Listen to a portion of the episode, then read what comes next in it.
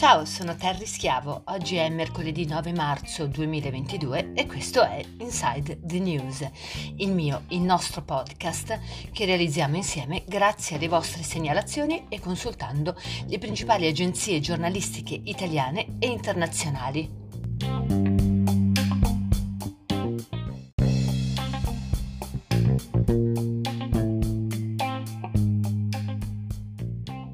Oggi parliamo di economia, di caro bollette e carburante alle stelle. Insomma, l'economia italiana è davvero in ginocchio. Questa crisi sembra far paura anche ai nostri politici. L'Occidente trema di fronte a una guerra che non cessa e si fa ogni giorno più cruenta. Al momento tutti i tentativi di trattative sono miseramente falliti. I corridoi umanitari esistono sulla carta, ma sul campo si continua a combattere e a morire.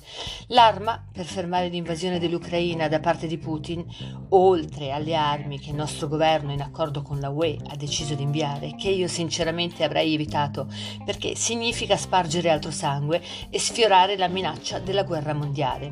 Dicevo, l'arma sono le sanzioni sempre più aspre verso Putin, appunto, e verso gli oligarchi russi. Sanzioni pesanti che stanno togliendo il sonno anche a molti italiani perché influiscono negativamente non solo sull'economia, ma anche sulla nostra quotidianità. Le nuove bollette di gas e luce, che già avevano subito rincari a fine 2021, potrebbero aumentare ancora in maniera spropositata e già hanno spinto numerose piccole e medie aziende a stoppare le produzioni per impossibilità di far fronte alle spese e aumento dei prezzi sulle filiere delle materie prime.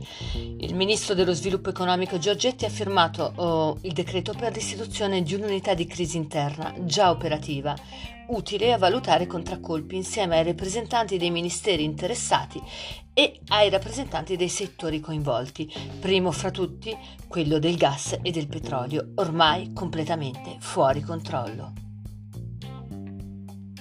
Gli autotrasportatori, i pescatori che si sono già fermati, i produttori alimentari sono giustamente preoccupatissimi e hanno già fatto sentire la propria voce. Il costo del carburante è schizzato alle stelle, infatti, e le materie prime cominciano a scarseggiare e hanno già subito rincari a doppia cifra senza dimenticare poi i ristoratori e tutti colori, coloro che hanno un'attività per la quale non riusciranno da qui a breve a far fronte alle spese per le bollette che, ribadisco, dal 1 gennaio 2022 hanno subito aumenti senza eguali. L'energia elettrica è aumentata del 130%, mentre il gas ha subito un aumento del 94%. Molte aziende, acciaierie e fonderie si sono già fermate.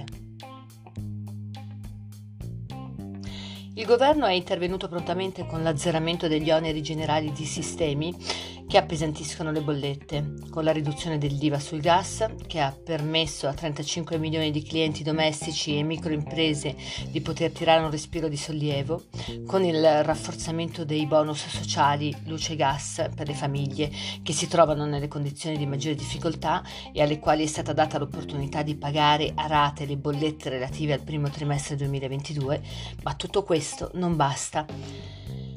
Sì, perché questi sono interventi utili ma transitori che potrebbero non servire nel caso in cui dovesse esserci un nuovo aumento nei prossimi mesi. E se il conflitto in atto dovesse perdurare, il benessere al quale si era abituati potrebbe ridursi ancora drasticamente, anzi, questa combinazione di prodotto interno lordo stagnante e in calo e l'inflazione che corre rischierebbero di impoverire ancora di più il ceto medio.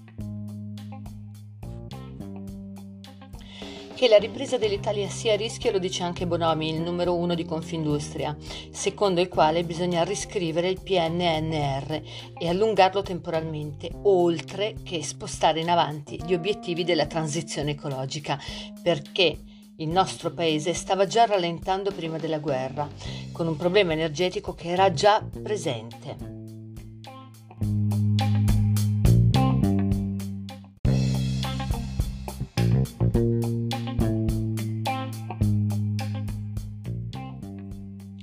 L'impatto del caro energia sull'attività economica italiana ha causato un forte rallentamento produttivo dell'industria.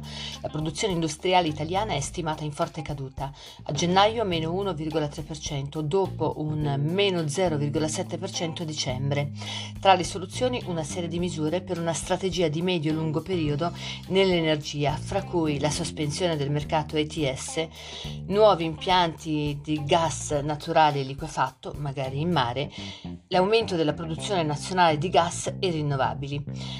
La nuova drammatica situazione creatasi con il conflitto in Ucraina impone nuove immediate risposte e nel frattempo noi tutti auspichiamo che le ostilità e lo spargimento di sangue si fermino.